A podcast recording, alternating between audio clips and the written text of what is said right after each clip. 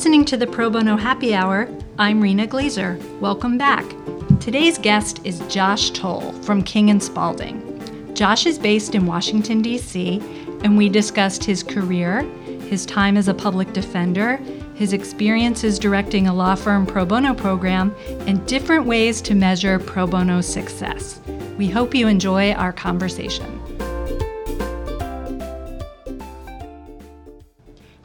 Josh. Thanks for joining us on the Pro Bono Happy Hour. Welcome. Thank you. It's a pleasure to be here.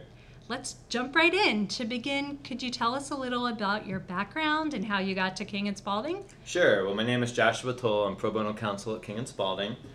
Um, as far as my background, I want to. Uh, I'm a proud native of Baltimore, Maryland. Want to get that plug in for my hometown. Um, yeah, yeah, yeah, yeah. And a graduate of Cornell University and Harvard Law School. Um, I've lived in DC for 19 years. I really love it here. It's, it's my home. Um, prior to working at King and Spalding, I was a public defender for four years in the Maryland state system, which was really a great experience. I really can't say enough good things about it. I think we're going to talk about that a little bit later. But anyway, two years in the Baltimore city um, and two years in, in, Rockville. And I've been at King and Spalding for 10 years, um, and I've been in charge of the pro bono program since 2013. And we are a full service law firm. We started in Atlanta, Georgia, and we now have 10 offices in the United States and then 10 more offices internationally.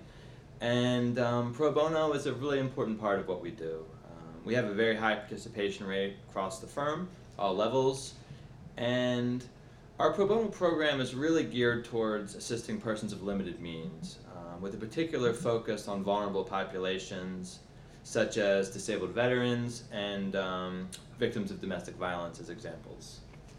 So, we are for sure going to drill into your work as pro bono counsel and the pro bono program at the firm, but let's take a little step back and talk about your work as a public defender and how that has been a useful perspective or given you a leg up in your current position. Great question. Um, as I said, I had a really great experience as a public defender. I actually really love talking about it because it was such a great part of my career. Um, I really feel like, you know, looking back on it, it taught me so many things that are invaluable lessons, not only for my career, but also that really do directly apply to running a pro bono program at a large law firm. And you know, really, as a public defender, you have a lot of cases. Obviously, you know, we always hear about overworked public defenders, and I was constantly having to deal with a really heavy caseload. But you know what's so great about it is that each one of your clients is a vibrant human being with his or her own story. And you know, my goal as a public defender was to practice client-centered advocacy, to really make sure I went the extra mile to hear my client's story, their whole story, and to investigate and litigate all possible defenses, and ultimately to try to look at the big picture holistically and make sure I'm helping my client not just with their immediate legal problem, which would be you know, whatever they were charged with, but also help them kind of deal with the big picture. If they were charged with a drug um, offense and they were a drug addict, let's try to get them some drug treatment. So the way that I've applied that to King and Spalding is really the same approach. Um, we really pour everything into our pro bono cases, um, all of our resources, all of our legal talent into each pro bono case, um, whether it's big or small. And one of the things that's really been important to me, you know, as a public defender, you're often facing long odds, difficult cases, uphill battles, and you learn to persevere in, in, those circumstances. It's really important to not kind of give up and to be resilient. And all of those qualities are important for a pro bono program, obviously. And one of the things that's been really meaningful for me at King and Spalding is the fact that, you know, we have a tradition that I've really tried hard to perpetuate of really not being afraid to take on the tough cases from a pro bono perspective. Um, you know, we represent, we do a lot of death penalty work, for example, which is really meaningful to me. And, and those are difficult cases, um, and I'm really proud of the fact that we've taken those on. What attracted you to the public defender office, and how did you end up there? You know, um, I, I, really um, had it in my head for a long time um, at, at Harvard, um, I took the Public Defender Clinic, which was um, run by Professor, Professor Charles Ogletree, who's really one of my pro bono heroes. Uh, so you've anticipated one of my uh, further responses. But, Spoiler um, alert, right? Yeah, exactly. But Professor Ogletree really taught me so much, and that was a clinic that I took in my third year of law school, and I I really felt like that was probably my favorite thing that I did in law school, and, and he, he's the one that really uh, introduced the, the concept of um, client-centered advocacy and really empowering your client to make his or her decisions based on legal advice that you're giving them and treating each client as a person. I think that's so important. You know, our system is so overloaded with cases, and sometimes you can think of a person almost as a statistic. And Professor Ogletree really led the charge, and he obviously was in charge of PDS back in the day, and he has a wonderful resume, and he's been fighting this battle for so long. And so taking that um, clinic really kind of implanted the idea. Um, and you know, I grew up with really um, you know liberal parents, and and the, the idea of being a public defender had always kind of been attractive to me. Um, and so it was kind of in the back of my head, and I had such a great time at that clinic. And I started my career at a different law firm, but I, I never really lost sight of the goal to be a public defender. And, and I got to a point where it kind of made sense to make that tradition. And, and you know, even putting aside the fact that I really believe so strongly in the right to you know, everyone to get a defense, it's also just a great way to get trial experience. And I love being in court. And you know, being a public defender, um, you're just in court all the time, obviously. And I tried so many cases. I tried a bunch of um, bench trials and some jury trials, and um, that that experience really was really helpful for what I'm doing now. I think we'll talk about that in a little bit too, right? Sure. S- client services, Yes. but also skill development. Right. I feel like public defenders, criminal justice system is having a moment, right? It It's is. it's It a really a. Yeah. spotlight, part of our culture, emphasis on moving the needle. Mhm. And I'm curious because so I don't know if it's proportionally so much, but certainly it, it percolates up. And I think the death penalty work that you talked about resonates that there is a fair amount of criminal justice work in the King and Spalding pro bono docket. Yes. So I don't know if that's by chance or your background or it coalesces nicely with the interests of the lawyers at the firm. But that was an interesting coincidence, right? Yeah, that you I- had that in your background. I, yeah, I completely agree. It's really all of the above. You know, one of the things that attracted me to the firm was the vibrancy of the pro bono program, including the fact that there were a bunch of lawyers before I even got there that worked on uh, death penalty. And so, you know, when I came as a former public defender, I obviously wanted to continue that work. And, um, you know, we've recently been really focusing on the Clemency Project. Um, and we've really worked hard. We have about 50 lawyers firm wide at King and Spalding, if not a little bit more than that, working on the Clemency Project. And as you know, these are um, nonviolent drug offenders in the federal system who most of our clients are serving life without parole, you know, for a nonviolent drug offense. And you know, when I tell people who are non-lawyers about that, many of them are shocked to hear that that's even possible. You know, you think life sentence, you think, okay, that's a murder charge, but life sentence for nonviolent drug offense, uh, it does strike a lot of people, in my experience, as too harsh. And I'm very happy to report that we've um, obtained clemency for eight of our clients so far. So we're really happy about that. Um, eight of our clients that, that are, I think six or seven of them, I can't remember, were serving life. Um, so the large majority of the eight serving life without parole. And they're now going to get to go home to their families to rebuild um, their their lives, and we're really excited about that. And that's another way that we've kind of perpetuated the criminal justice work. there are many, many more people in the queue. So Yes. we, we hope the program will keep going. Could you, just for people who maybe aren't super familiar with the Clemency Project, Right. give just sort of a little elevator backgrounds on yeah, yeah, absolutely. I, I. I love talking about it because it's such a great example of how different nonprofits can come together. And basically, the background is that President Obama and the Justice Department basically invited the project. They, they, to their credit, made a public announcement of recognition that because our drug laws have changed, um, the guidelines are no longer mandatory, the crack, powder, cocaine disparity has been changed, a lot of things have changed. And that means that and, and DOJ charging policies have changed. And to, to Eric Holder's credit, before he left, he issued a memo to change the way that they charge the sentencing enhancements, which lead, lead to life without parole. And they're now using that much more sparingly, which I obviously think is a big step in the right direction. And so that means that a lot of people are serving sentences that, if, if evaluated today, would be much lower. And so what happened is that a bunch of great nonprofits like the American Bar Association, um, Families Against Mandatory Minimums, National Association of Criminal Defense Lawyers, Lawyers Committee for Civil Rights, ACLU, you know, got together and they created this project. And it's such an ambitious project.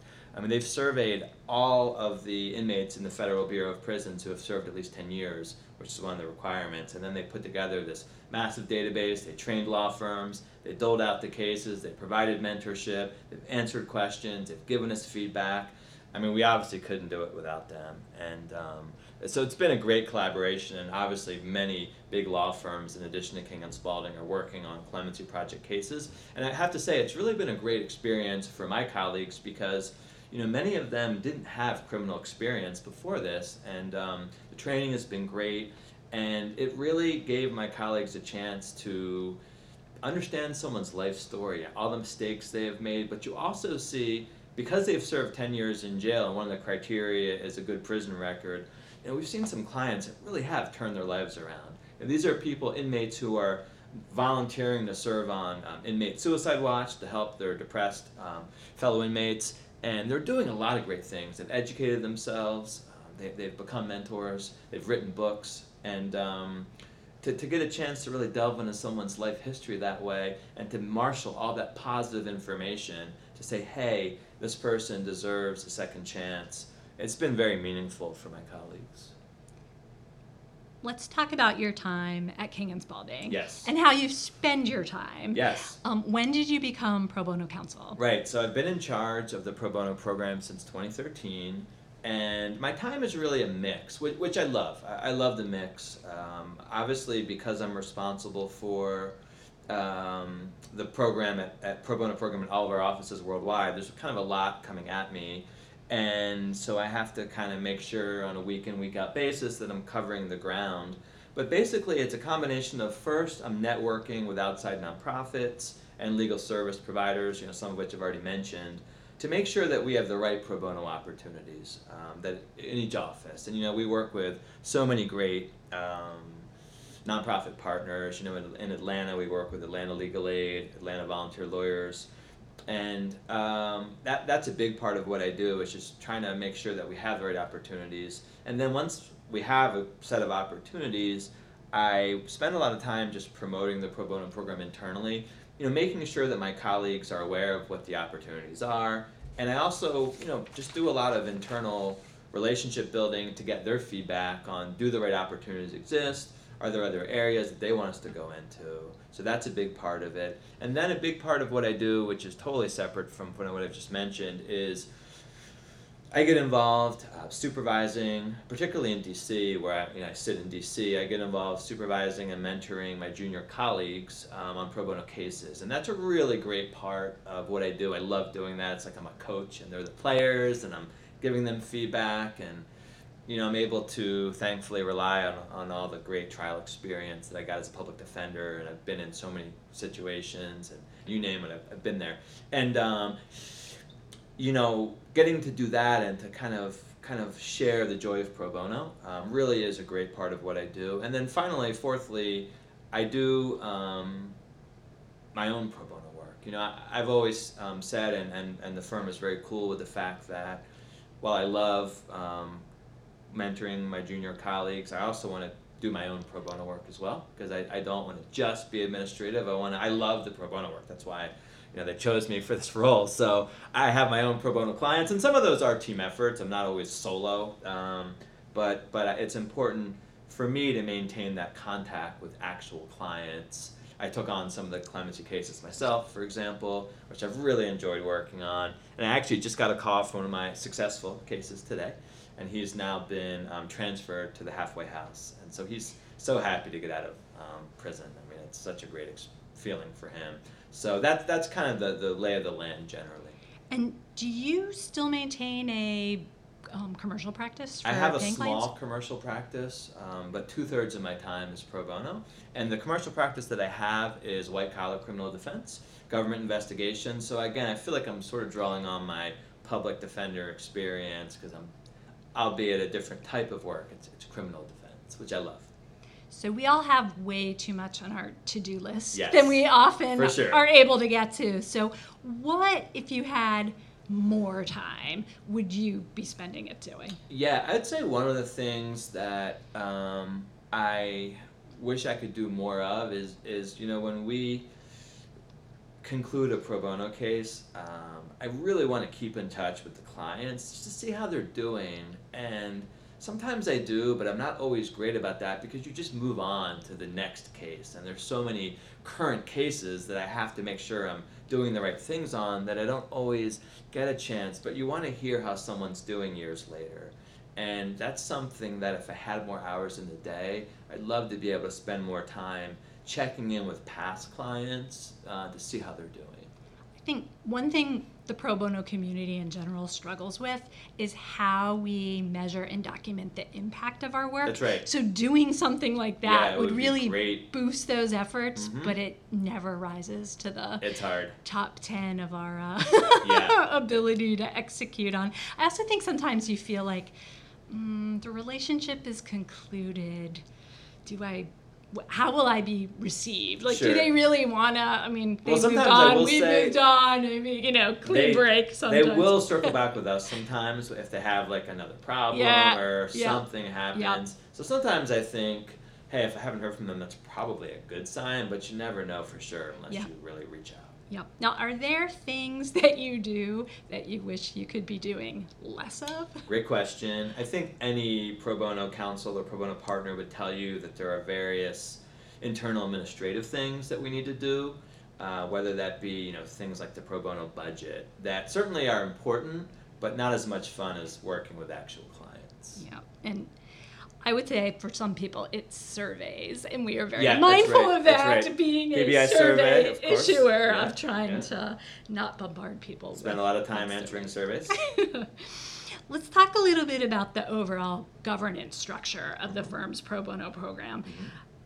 No one can run it alone. Right. And you have allies and other leaders who help. How's the program structured and who helps you run Right. this? Right. Yeah. awesome great program? question. So we have myself, um, and then we have um, I have a community affairs director named Linda Parrish in Atlanta who does a really great job. And who has She's- been around a long time, has, so has. She's- it's great. She's got such great historical knowledge. She's a non-lawyer, but she helps me with the various administrative aspects of the program, and I really couldn't do it without her. And then I have a firm-wide pro bono committee, um, which is made up of myself, Linda, and then one partner from each office. In some cases, two partners in some of the offices, who are the local pro bono chairs, and their role is to really publicize the opportunities in each office and to kind of be my people on the ground in those offices. And they help me. We have uh, quarterly phone calls, and they help me. The pro bono committee, they help me with setting policy, you know, making decisions. We we consult by email as needed. They help me roll out new programs, publicize trainings, um, work on ways that we can get people excited about pro bono. And then we also have local pro bono committees in some of the larger offices where the people who are really interested in pro bono and want to kind of take a leadership role, we can we meet as a local office to talk about what the opportunities are, what can we be doing more of, et cetera. So it's really a great structure and, and like you said, I could not do it without all of the help of all of the lawyers and non-lawyer professionals that are helping me in all the various offices. Yes, as firms have evolved and grown, we've got to look to empower Yes. and broaden the bench. It's just impossible if you just look at scale, but also it improves buy in, right? More Agreed. people feel invested in the program. Programs are fragile Yes. when they're only about one leader and Yep. one person. Do not want to be a one-man army. Not effective. So I think we've danced around this um, for a while, and it may be a historical legacy, or it may still be the case. But I think um, for many, we think of King and Spalding, and we think of Atlanta. Sure. so maybe that's still true, maybe it isn't. But how um, how is your experience running the pro bono program? Not from Atlanta, Sure. from DC. Yeah, great question. It has actually been remarkably seamless, um, thanks to all the assistance I'm getting from Linda and my pro bono chair Phil Holladay in Atlanta. Um, certainly, I travel to Atlanta a lot. Um, I like to joke that Atlanta is my home away from home. So I've gotten to know the city quite well, which has been great to get to experience uh, another city. Um, so I go there a lot um, for meetings, and I do a lot of video conferences. But you know, a lot of what I do is interact with my colleagues by email or phone call. So I'm obviously able to do that remotely. So it's kind of a patchwork, but I'm, I'm able to make it work, and I think it's been manageable. I think it's an interesting case study Mhm. um, because, in many respects, people struggle with sometimes there's the home office or the Sure. main office because of history, because of numbers, because of size, and everywhere else. And by having leaders uh, everywhere else, it really invests the rest of the Yeah. firm to feel part of the enterprise. I think it's And great. I think it's an interesting, perhaps a quirk, but could pay a lot of dividends. You know, unintentional Definitely. unintentional dividends. So, what are some of your favorite tactics for motivating attorneys? What, what are your best pitches for getting people involved in pro bono? Right. Um, so I always sell pro bono within the firm as a win-win. That's kind of the way I describe it. Um, you know, it's a win in that giving back is the right thing to do, without question. Um, and also, it feels great to help someone um, with an issue that's so important in their lives. You know, Uh, the stuff that we deal with is so fundamental. And I think back recently, actually a few weeks ago, um, we had a case from the DC Bar Pro Bono Center, which is one of our main pro bono partners. They're really great, and um, we took a case with kind of a short short deadline because it was a really an urgent case, and um, we had a hearing in DC Superior Court in a family law case, and we were able to obtain child custody for one of our clients who was a victim of abuse um, after a contested hearing, and she was literally crying tears of joy after the hearing, and I could just tell from the look on the associate's face how meaningful it was to him. Um, he had worked really hard on the case, and his work paid off, and that's the type of experience that you can have in pro bono, and and I, I really. That, that's the first win is, is just that it's it's a, it's the right thing to do and it's a great experience you're helping someone but but secondly it's a win for the associate because they're able to get tremendous professional development opportunities from pro bono. Um, you know, we, we had an associate argue a case in the Supreme Court, uh, which we're really excited about, a pro bono case. Um, and, and talk about the ultimate um, professional development opportunity, arguing in the Supreme Court. Um, and, and, and you know we have these types of opportunities um, for associates. We've had day in day out. You know we have associates take depositions, argue motions in, in federal and state court, and go to trial, go to contested trials.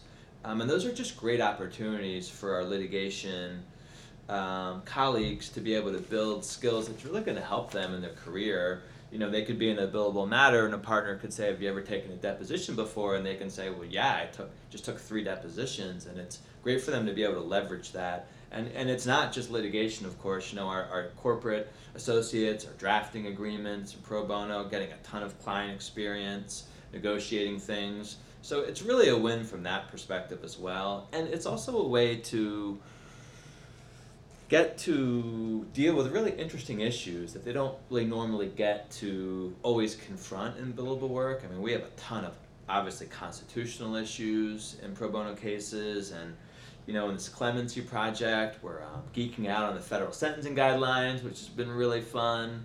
Um, to so, so to be able to confront some some novel issues um, is also a great part of it. So I, I always just basically sell it on the win-win, and I, I think that message has been effective.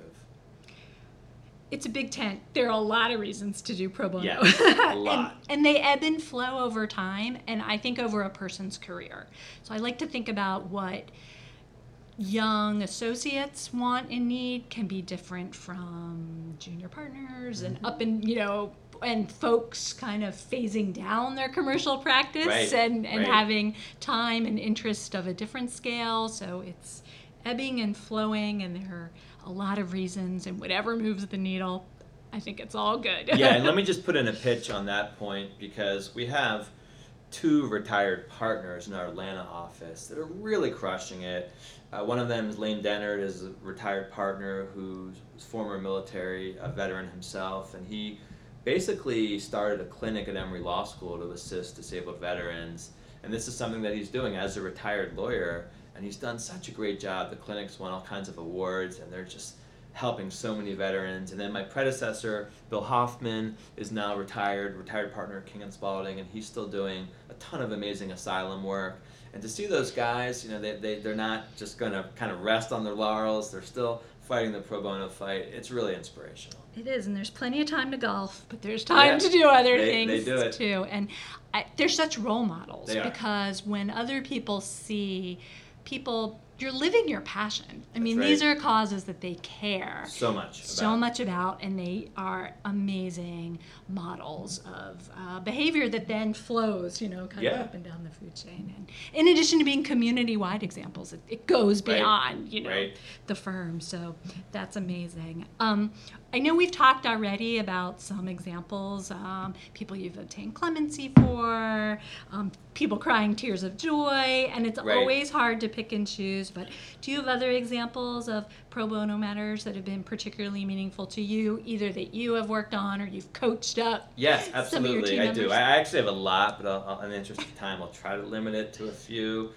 Um, the first um, was a death penalty case that I worked on a few years ago. Um, we do a lot of, of federal habeas work, as I've mentioned. A lot of it's with the ABA Death Penalty Representation Project, which is a great organization. Would definitely put in a plug for them to anyone out there listening. Uh, they're a great organization, and there's so many um, habeas clients in need of representation. A lot of people don't realize that you don't have a right to a lawyer on habeas, you know, which is really crazy given how important it is. But so anyway, I'll, I'll remind people that Esther Lardent and Tammy Taylor worked at that project. That's right. And out of their work there was the launch of the law firm project in PBI because they were so frustrated, right, at placing these cases, Right. cold calling lawyers. That Yep. there there had to be a better way. So it sort of all comes around. But yeah. right. So this case um, was a case where the court-appointed lawyers really had neglected their obligation to conduct a meaningful investigation into our client's life by way of mitigation before the trial. You know, our client had been horrifically abused, as you see in so many death penalty cases, um, physically, mentally, sexually abused as a child. And they discovered very little of that evidence and presented almost none of it to the jury, who was going to decide whether our client lived or died. And we were able to convince a federal judge to hold an evidentiary hearing, and we presented the testimony of the brother and the sister who witnessed multiple episodes of abuse. And it was so unforgettable. Their testimony was so riveting. There was literally not a dry eye in the courtroom. It was so powerful. And that testimony, the jury never got to hear-. And so we were extremely gratified when the federal district court judge issued a very thoughtful opinion agreeing with us that our client had in fact received ineffective assistance. However, uh, we knew that it was premature to celebrate because we knew that the other side was going to appeal, which they did. And we ran into difficulty on appeal due to a new Supreme Court case, uh, Cullen versus Pinholster, um, that restricted when federal judges can hear new evidence. And it was really like losing on a technicality, which is extremely frustrating because ultimately the appeals court found that, that the district court judge never should have considered the evidence offered by the brother and the sister, despite how compelling it was. I mean, talk about form over substance, but that's so often what happens in habeas. And ultimately, after a hard fought battle, including a clemency application to the governor, we lost the case, uh, which was really difficult and very disappointing. But what really stands out to me is really two things. First of all, how happy our client was that, that we had really fought for him, contrary to his previous lawyers. We really fought for him, and you know, we, we represented him for over five years, and it was a hard fought battle the whole time. So I really felt like we had vindicated the legal profession in his eyes and the eyes of his family. And second, you know, we saw such a change in him over time. We really saw so many redeeming qualities in him emerge. And it's so disappointing that our system is really not set up to consider all that information. And I felt like even if you're in favor of the death penalty, which I'm not, but even if you are in favor of it, hopefully it's confined to the absolute worst of the worst, uh, which this client definitely wasn't. Um, and, and so that was hard.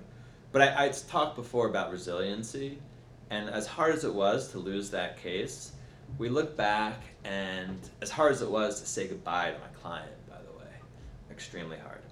You know, we look back and we feel like we did everything we could. Um, and, you know, from a personal perspective, as hard as that was, as disappointing as it was, you know, my response is I'm just going to take that energy and channel it to other cases. And I think that's so important. But, you know, the experience really taught me um, how difficult it is, um, but how important it is to work on habeas cases. Um, they're always going to be an uphill battle.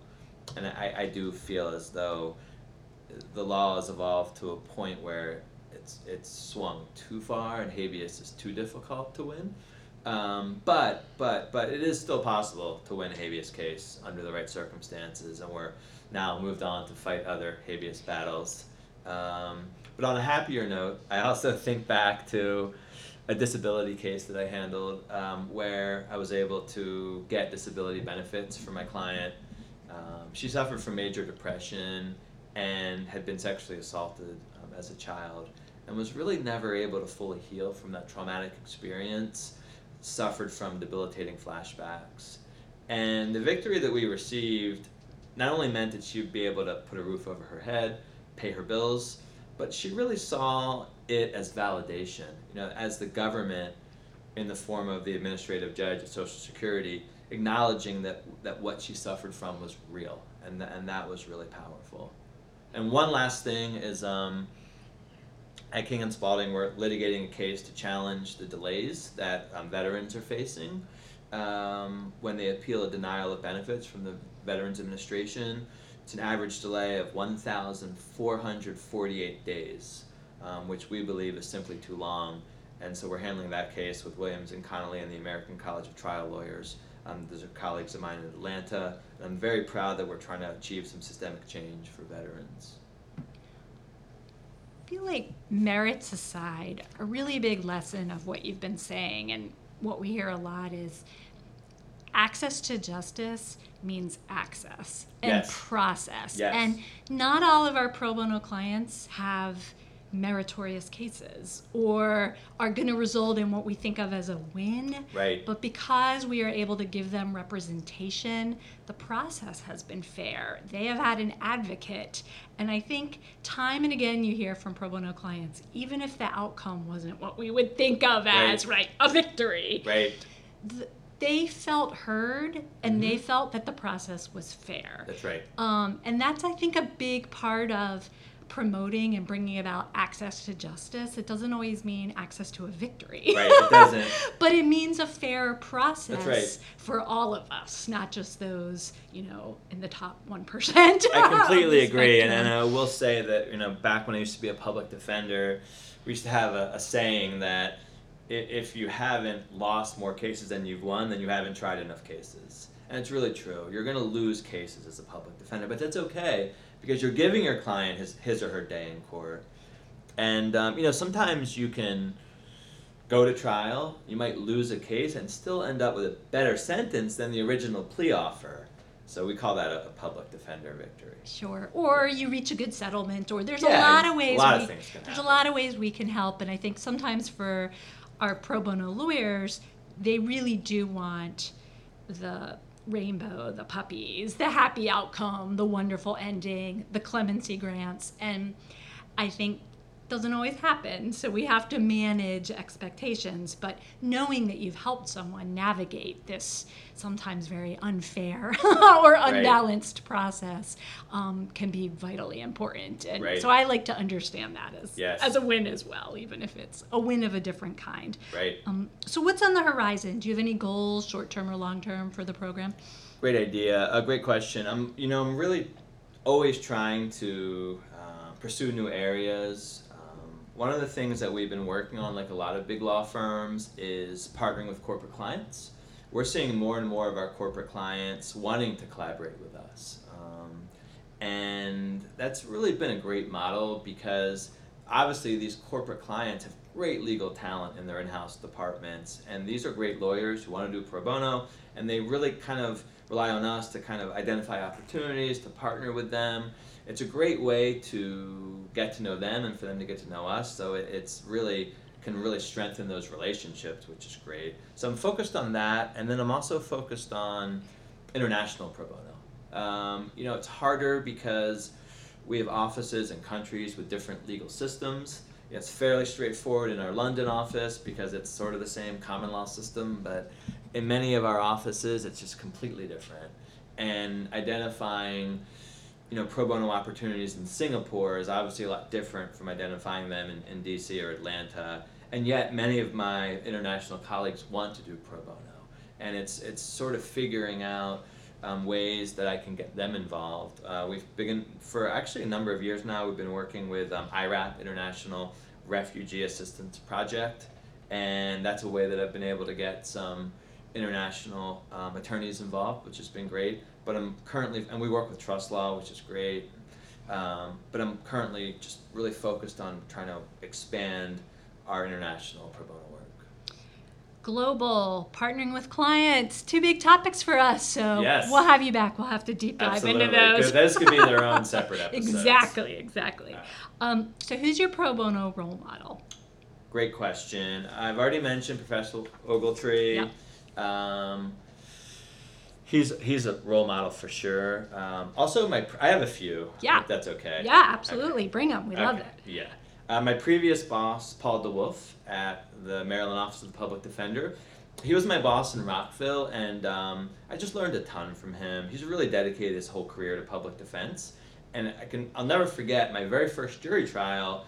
We had a kind of an informal policy that you had to get a second chair for your when you weren't that experienced. And so I was just kind of walking around the office. We'd be my second chair, and, and Paul volunteered to be my second chair. So it was super nerve wracking to have your boss as your second chair.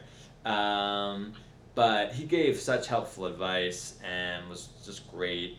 And um, he's really, what I was saying before about really trying to help a person who's a drug addict with treatment, he really led the charge on taking a holistic approach, bringing in social workers, um, and people like that to address the client's other needs, which I think is really so important. And I it was just really a great example. Um, a third person is the president of the Southern Center for Human Rights, Steve Bright. Um, I've gotten to know Steve over the years because King and Spalding, particularly our Atlanta office, um, we do a lot of work um, with the Southern Center. Um, we, we've had someone on the board there for a while, and first of all, I think they're such a wonderful organization. Just absolutely great the work they're doing. Uh, but secondly, Steve in particular is really an inspiration to me. The way that he just doesn't back down, the way that he fights for his clients, and the way that he recognizes their humanity. Every year I go to the Southern Center dinner, and it's it's typical for the Southern Center to have a client speak, and they'll get up there and they'll, they'll talk about all the great work that that the Southern Center has done for them. But you really hear the depth of their relationship with Steve, how much Steve cares about them, and the, it goes back to what I was saying before about treating every pro bono client as a person. And Steve, I mean, he's really again shown such a tremendous example um, in, in doing that um, and, and, and working um, the way that he does. As I know you know, he had a recent victory in the Supreme Court, uh, which I was really happy to hear about. And then finally, um, last but not least, Bryan Stevenson is also a hero of mine. I haven't had the pleasure to meet him yet, although I hope to at some point. Um, but he's an inspiration as well. Um, if anyone out there has not read his book or listened to his TED Talk, uh, please do. Um, again, we are kind of building on a theme here, but but he's really, I've heard him speak a number of times, and he's really stood up for the fact that, that clients are redeemable. And I'm uh, have a particular interest in juvenile justice issues, and Bryan has played and, and will continue to play a leadership role in that area, which I think is really inspirational. Yeah, I think the book is Just Mercy. Just Mercy. We yes. recommended it as one of our summer readings uh, a few summers ago, I think, and it's a It's great great. read. It's a great read. I think are they making it into a movie? I heard. I think. Yeah, I didn't yeah. hear who's going to play Bryan Stevenson yet. Mm, Let's play that game, right? Cast cast that famous person. So let's end with this, Josh. If you had a magic wand, what one thing would you change about access to justice? This is a great question. There's a lot I could choose. But I think if I could change one thing, it would be enacting a civil Gideon. Um, guaranteeing the indigent a right to counsel in civil cases. So that might be a newsflash for some listeners right there. Right, That yeah. there is no right to counsel in That's civil right. matters. A lot so. of people don't realize that. And, you know, these are cases where people are facing things like losing custody of their children, eviction, deportation. I mean, really critical things. And I'll never forget the first time I went to landlord tenant court in DC. They do a roll call in the beginning, and you just, I was shocked by how many tenants facing eviction were there without a lawyer. And you know, we're there. I was representing a client. There's great organizations like Bread for the City and Legal Aid that are doing that work, but they, they, they, they're trying to stem the tide. The DC Bar Pro Bono Center has a self help clinic there, they answer questions, but it, it's just, it's, it's, um, it's certainly, you know, a civil Gideon would require a lot of resources, but to me, it would be absolutely worth it the ability to affect so many citizens' lives. So I really hope that I, I get to see that day.